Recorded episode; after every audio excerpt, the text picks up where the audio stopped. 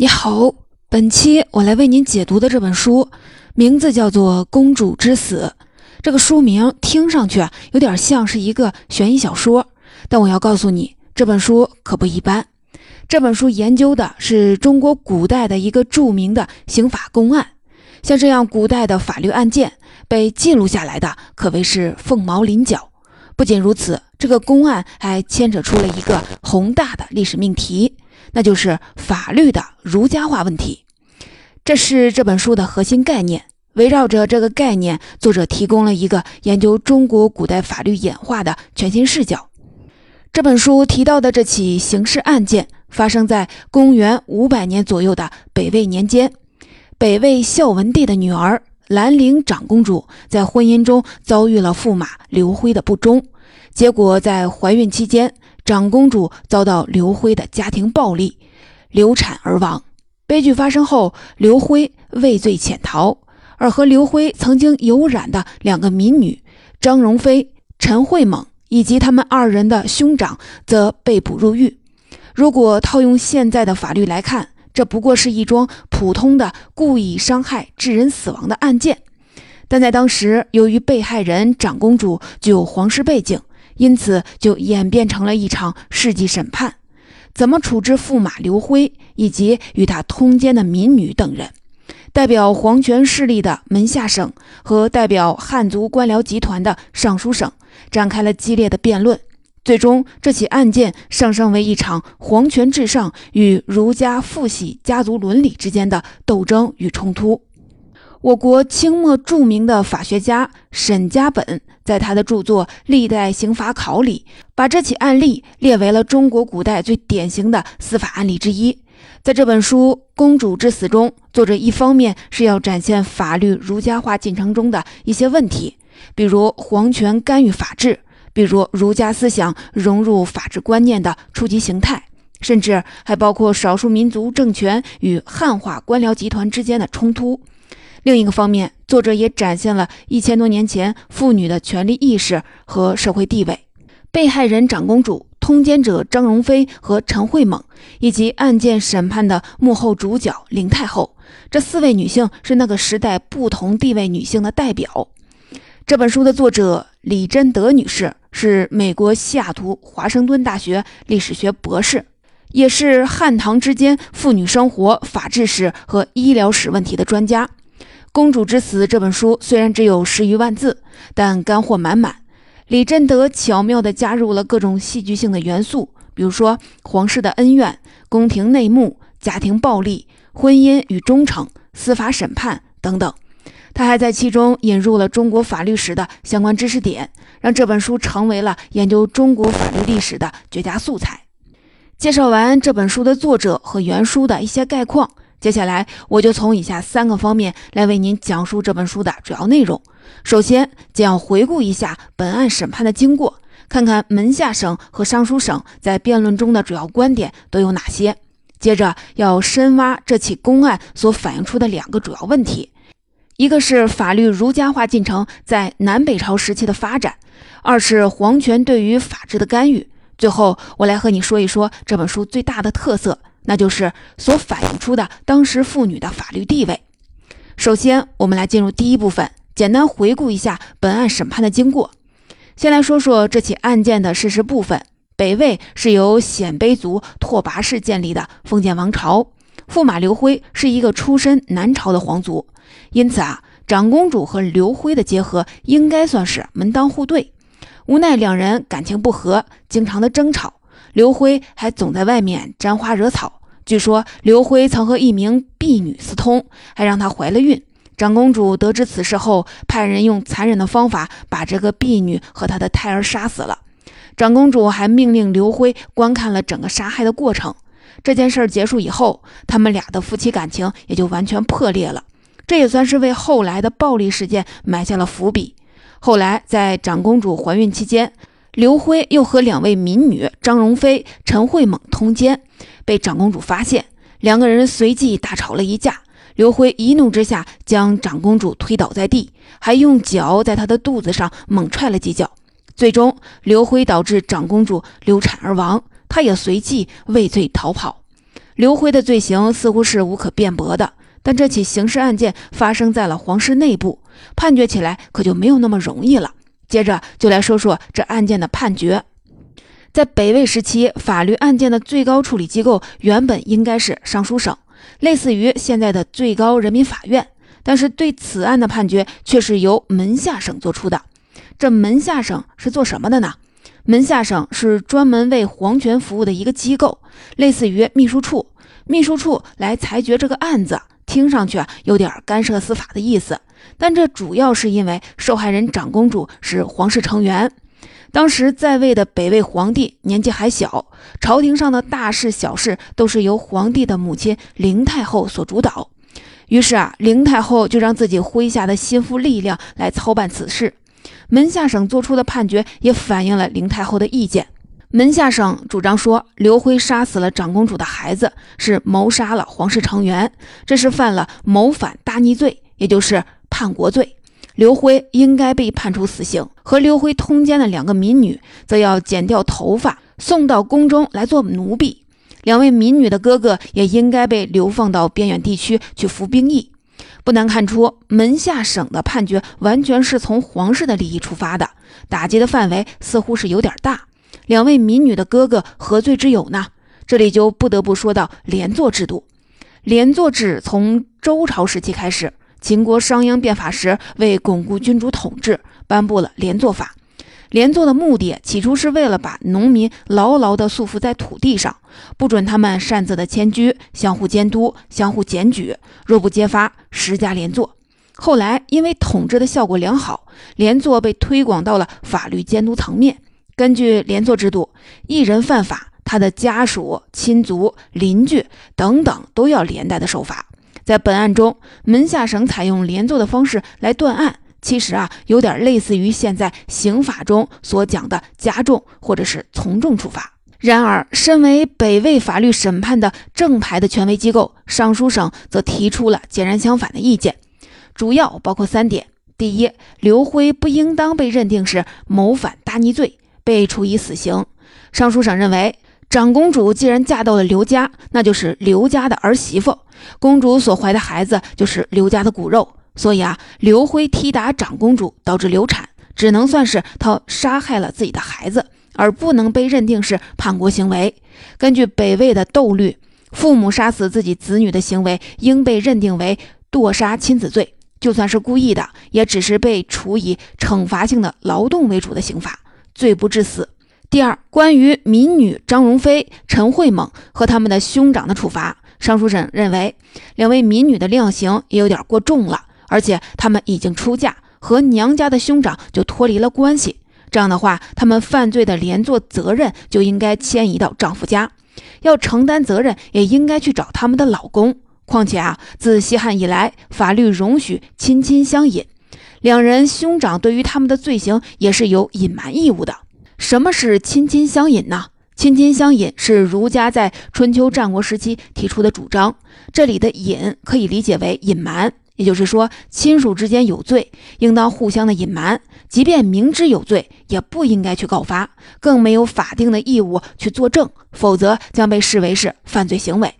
在本案中，即便兄长知道他们的妹妹犯罪行为，他们也有隐瞒的义务。尚书省提出的第三个主张是，门下省属于内朝，是皇帝秘书性质。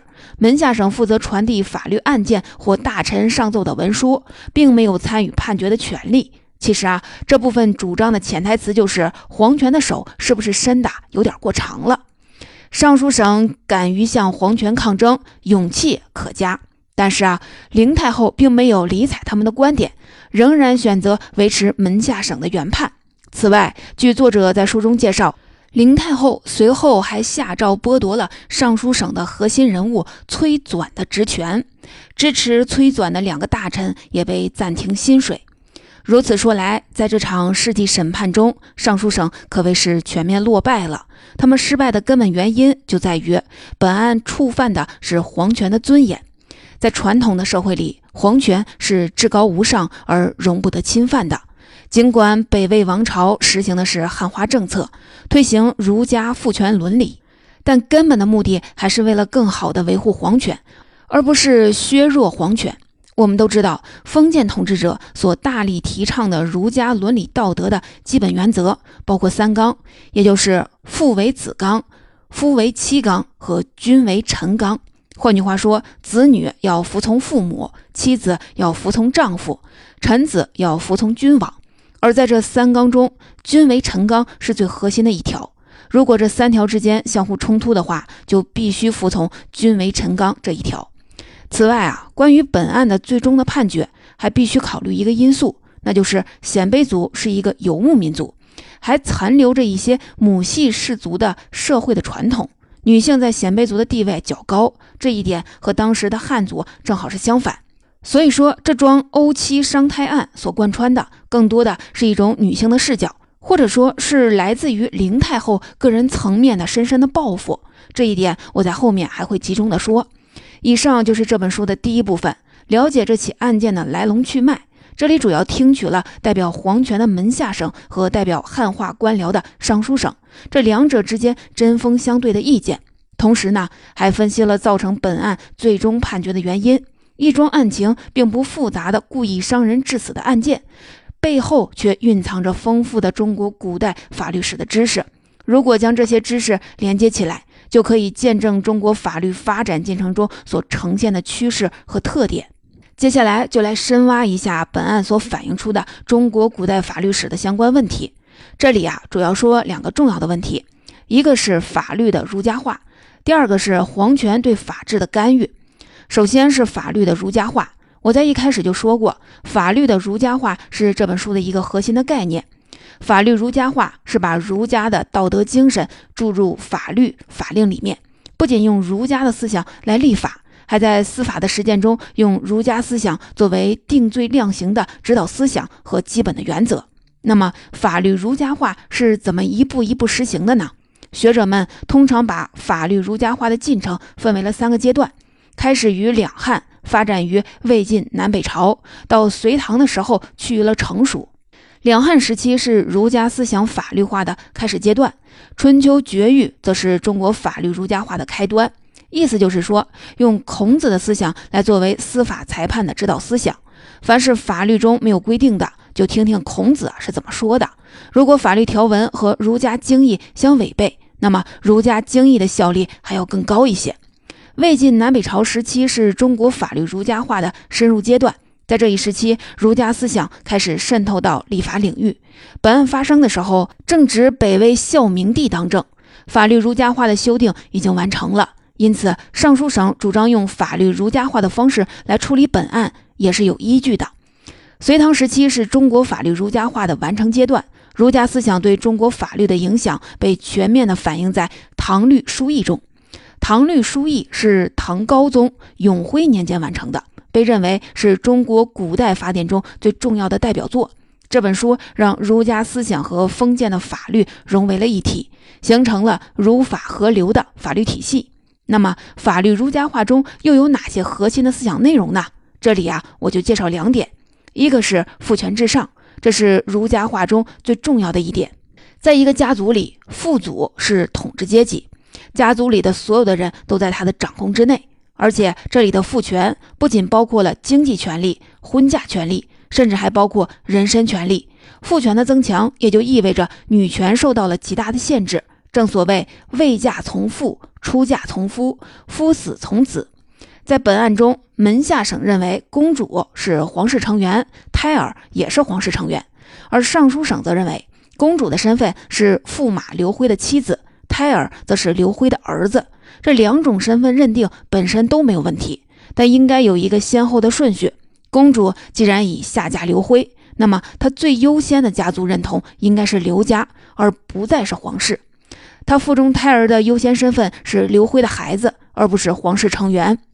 从生物学的角度来看，公主所怀的胎儿本来就是她的骨肉，但是从父系家族伦理的角度来看，这个小孩和其他女人所怀胎生产的小孩是一样的，最优先和最重要的身份都是父亲的儿女。父权至上思想之后，第二个就是家族本位的思想。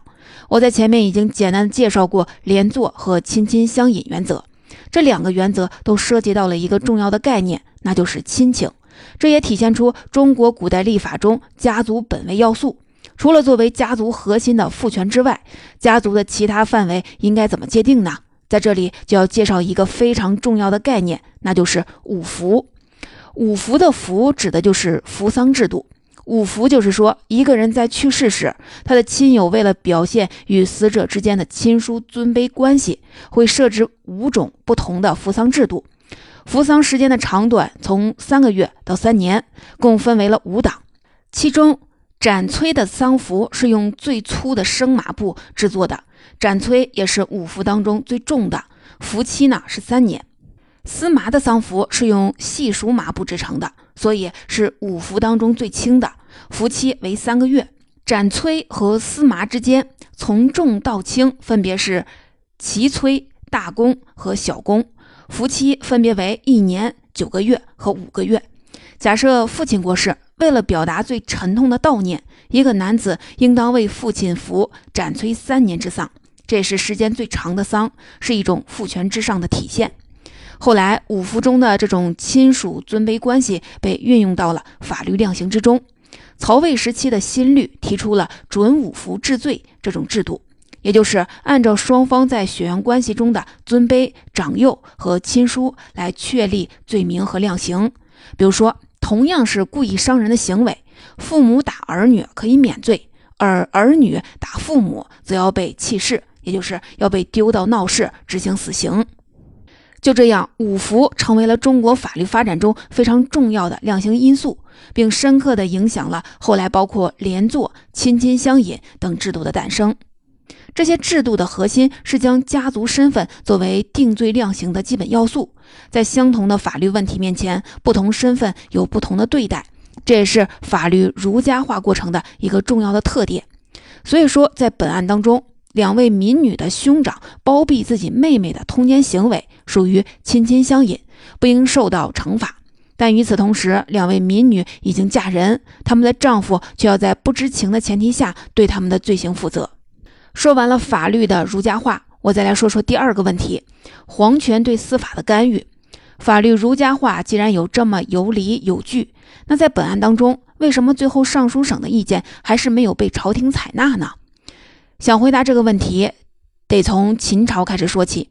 秦国商鞅变法时曾留下了一句名言，那就是“王子犯法与庶民同罪”，听上去有一种法律面前人人平等的感觉。但事实上，宗室皇亲作为贵族集团的轴心骨干，是立国的基础。因此，为了维护统治的需要，大多时候会赋予他们法律特权。皇亲们也难免会对常规的法治建设进行干预。首先要讲的是皇权对法律适用的干预。根据北魏制定的法律《议亲律》，皇室成员在审判程序、议定范围和量刑标准等等方面都享有优待。我在一开始提到过，长公主曾以极端残忍的方式杀害了和刘辉有染的侍婢，那也是一尸两命。但据作者在书中介绍，如此惨绝人寰的行为，长公主甚至不需要用议亲律来减免罪行，因为在法律的层面上，她的行为根本不必追究。从另一个角度来说，当皇室成员的利益遭受侵害时，北魏更是会采取偏袒原则，对嫌犯加以重罚，量刑标准要远高于普通的同类案件。中国现行的刑法中，一个很重要的基本原则就是罪行相适应。换句话说，你所实施的犯罪行为所侵犯的法律利益，与你最后要被施加的刑罚要相匹配。虽然不能用当代的刑法去过分的评判一千多年前的案件，但在本案中，因为皇权的干预，刘辉最终遭受的刑罚是高一个级别的死刑。难怪尚书省会抗辩，认为量刑过重，有悖司法公正。其次是皇权对法律程序的干预，这一点在本案中主要体现为门下省与尚书省的权责之争上。其实啊，皇权对司法的干预问题由来已久。这是中国法律发展历史上不得不去正视的问题。纵观中国法律的发展历程，自从秦汉时代奠定了三公九卿制，历代皇帝与常规官僚机构便陷入到了一种相爱相杀的境地。尽管皇帝的统治需要仰仗这些机构的努力，但在利益和决策上，双方很难保持一致。为了确保自身利益的实现，皇权会通过一些非正式的渠道介入，从东汉末年的尚书到后来的三省六部制，再到明朝时期的内阁制度和清朝的军机处，皇权从未放弃过对于法律程序的干预。我在前面曾经说过，这本书最大的特色便是女性的视角。接下来我来说一说中国古代妇女的法律地位。在封建社会这个大背景下，妇女往往被认为拥有较低的法律地位，很多基本的权利无法得到保障。比如说，财产继承权被剥夺，离婚的自由权被剥夺，甚至说，在男女犯同一种罪的情形下，女方遭受的惩罚可能要比男方更加的严重。这些问题在本案当中的长公主和两位民女身上都有集中的体现。然而啊，在本案中有一位女性似乎是特别的强势霸道，那就是灵太后。灵太后堪称本次世纪审判的幕后老大，她公然无视尚书省的审判权，一手主导了最后的审判结果，甚至还毫无顾忌地惩罚与她作对的大臣。同样是女性，灵太后的权力为什么这么大呢？这一切还得从鲜卑族自身的特性说起。本案发生之时，鲜卑族刚刚开始实行汉化，作为一个游牧民族，还残留着一些母系氏族社会的传统。比如说，女性在鲜卑族的地位很高，无论在家事还是在国事中，女性往往都有很大的话语权。因此，相较儒家社会中妇女地位相对低下的状况，北魏时期的鲜卑族妇女的境况要好得多。那么，在北魏时期，妇女的法律地位还有哪些特点呢？我延伸来说两点。从经济地位上来看，北魏统治者在法律上给予了鲜卑族妇女在财产上的一些权利。比如说，在北魏时期，一个妇女可以获得少量的田地，虽说远远少于男子可以获得的数量，但这也是对私有财产的一种认可和保护。从政治地位上来看，北魏的鲜卑妇女是可以做官的。在魏孝文帝统治时期，正式确立了女官制度。而且女子能与男子担任几乎同等的官职，这无疑也是妇女法律地位的一种提升。你看啊，正是在这种特殊的时代和女性的这起公案当中特别突出的角色，让这本书别具一格。总结说到这儿，本期的内容我们就聊得差不多了。下面来简单的总结一下和您分享的内容。本期解读的这本《公主之死》。是作者借助一起发生在北魏时期的欧妻伤胎案，来阐述了中国法律历史发展的过程。首先，我们了解了这桩欧妻伤胎案的前因后果，代表皇权利益的门下省和代表儒家父权利益的尚书省对案情的判断有着截然不同的认知，双方展开了激烈的对抗，最终还是皇权主导了本案的审判。接着，我为您讲述了本案背后所蕴藏的中国法律历史发展进程中的两个重要的知识。第一个是法律儒家化的发展，借助公主和胎儿身份认定以及连坐、亲亲相引等等法律制度，为你介绍了法律儒家化背后的思想价值基础。第二，我还为您介绍了中国法律历史进程中皇权对于司法的干预，并结合本案分析了这一现象存在的原因。最后，这本书的最大的特点就是，作者彰显了北魏时期鲜卑族妇女在经济、政治方面的法律地位。北魏鲜卑妇女在这些方面都能够享有较高的地位和一定的权利，但不得不承认，根深蒂固的男尊女卑的思想的主导下，这些地位和权利也都只能是相对的。